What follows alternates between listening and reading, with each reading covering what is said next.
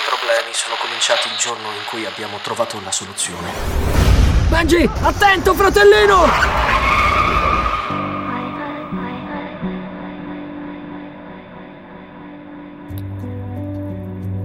La chiamano sensosfera.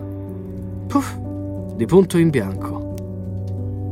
Da un giorno all'altro la tizia perde la vista, il marito non ci sente più, la madre smette di parlare, la zia invece non ricorda più niente. Poi nei giorni seguenti tocca ai figli grandi. Il maschio perde l'udito, la sorella più piccola l'uso della parola.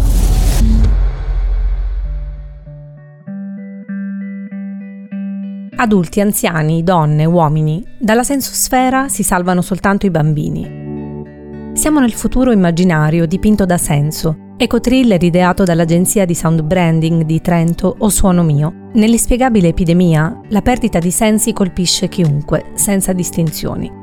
Protagonisti della storia sono i gemelli Bruno e Benji, la cui vicenda porta l'ascoltatore a immergersi in un'atmosfera distopica, dove prendono forma ansia e paure, ma a mano a mano anche sentimenti come la riscoperta della propria identità e il valore della cooperazione. I due fratelli, che trovano la soluzione alla sensosfera nella produzione di una resina alpina capace di guarire chi ha perso l'udito, la vista, la memoria oppure l'uso della parola, rappresentano l'identità singolare di chi abita la Val di Sole. I grandi temi del nostro presente, ambiente, lavoro, ansia e solitudine, egoismo e comunità, sono racchiusi in una cornice sonora curata nel dettaglio, Ospite di questa puntata è Emanuele Lapiana, fondatore di O Suono Mio, curatore del suono e coautore di Senso.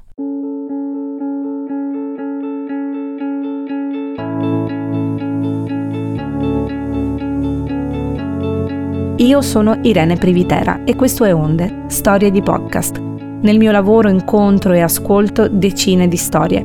Molte vengono dai podcast e in questo podcast ve ne racconto alcune quelle che mi si sono avvicinate di più, come onde, onde sonore in un mare di storie.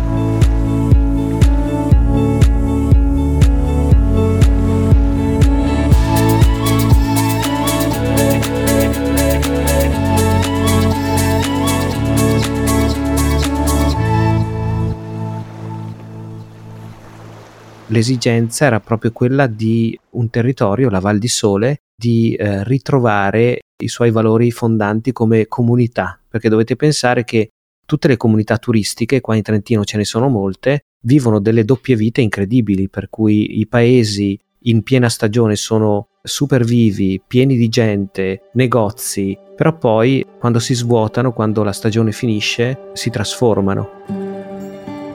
Cittadini che vivono in questi paesi hanno sicuramente delle conseguenze, diciamo, comportamentali molto curiose. Il tema principale di senso è la difesa della bellezza, di come sia necessario ogni tanto per difendere la bellezza diventare dei duri. La perdita di uno dei sensi colpisce sempre più persone. I casi rapidamente diventano migliaia. La patologia è inspiegabile, misteriosa e subdola.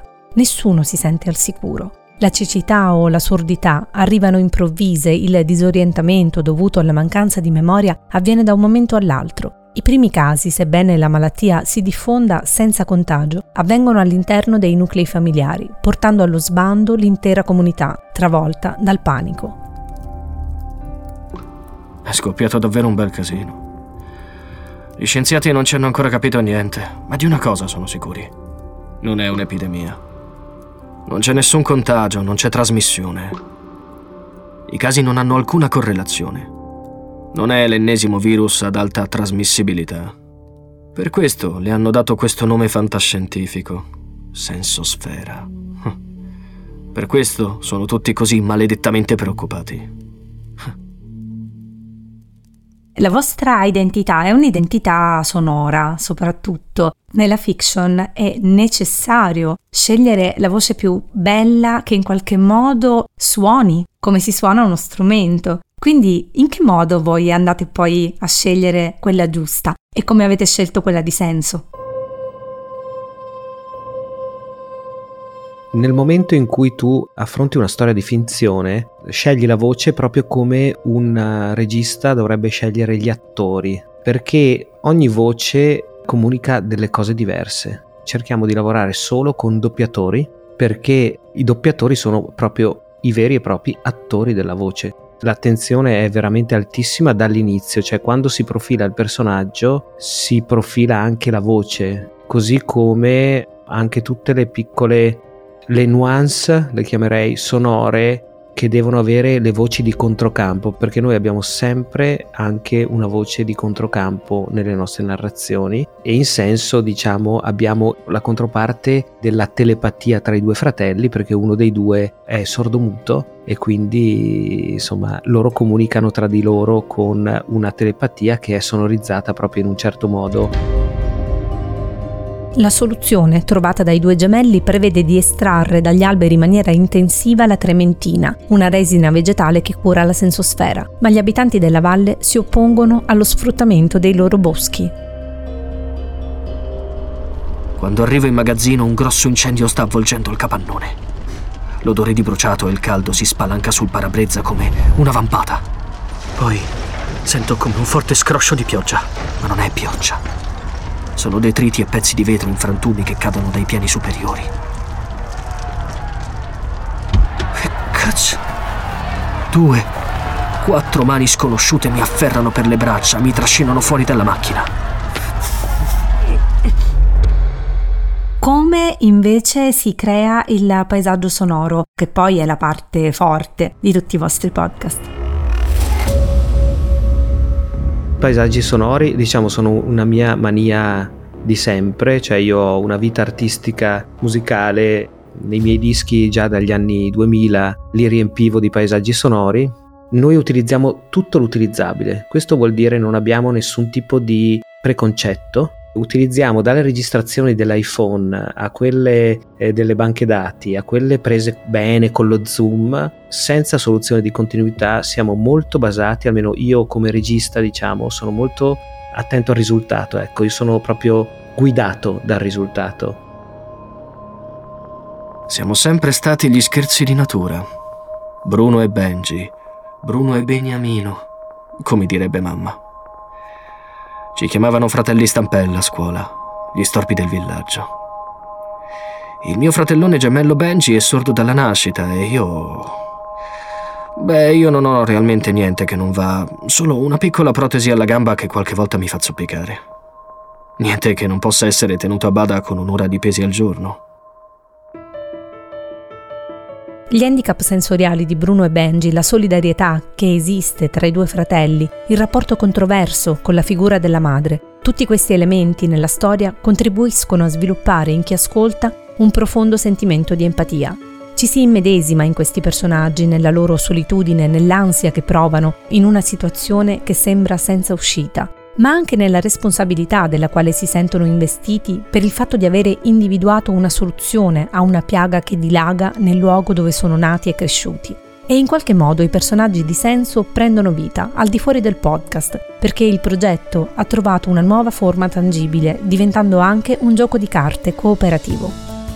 Abbiamo allungato la vita del podcast finzionale con un gioco di carte che adesso tra l'altro insomma è in crowdfunding perché vorremmo produrlo proprio in serie perché è ottimo per fare un sacco di attività oltre che per divertirsi anche per fare team building nelle aziende ma anche nelle scuole perché appunto ha un meccanismo cooperativo che ti costringe se tu vuoi vincere devi collaborare non c'è niente da fare Sono in due. Uno mi tiene stritolandomi le braccia dietro la schiena, l'altro mi riempie di calci e schiaffi. Oh merda. Cerco di inarcare i gomiti, mi libero dalla morsa e poi mi tuffo in avanti. Poi l'immagine del tizio davanti a me sembra bloccarsi su un singolo fotogramma, come un frame inceppato. Lo vedo barcollare all'indietro con i brandelli di carne che gli schizzano via dalla schiena.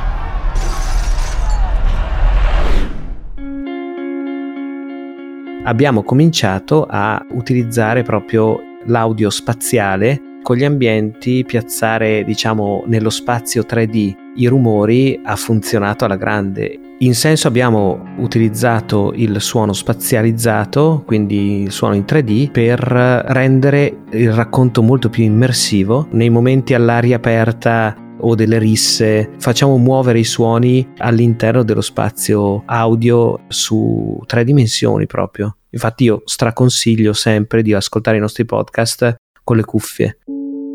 Anch'io sconsiglierei di ascoltare, diciamo, diffuso, va ascoltato senz'altro in cuffia per apprezzare il livello proprio della, dell'audio, della narrazione. Davvero un piacevolissimo ascolto. Emanuele, io ti ringrazio molto di questo bel racconto. Grazie mille Irene per averci coinvolto in questo vostro podcast, è stato un piacere e ecco speriamo che vada bene, insomma che la puntata piaccia.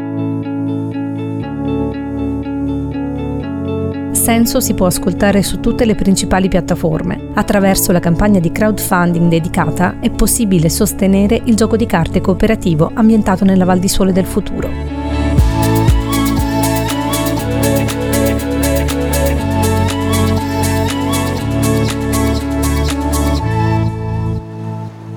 Onde Storie di Podcast è una produzione Audio Tales, scritto e condotto da Irene Privitera, montaggio e sound design di Paolo Buzzone, coordinamento editoriale di Giovanni Savarese.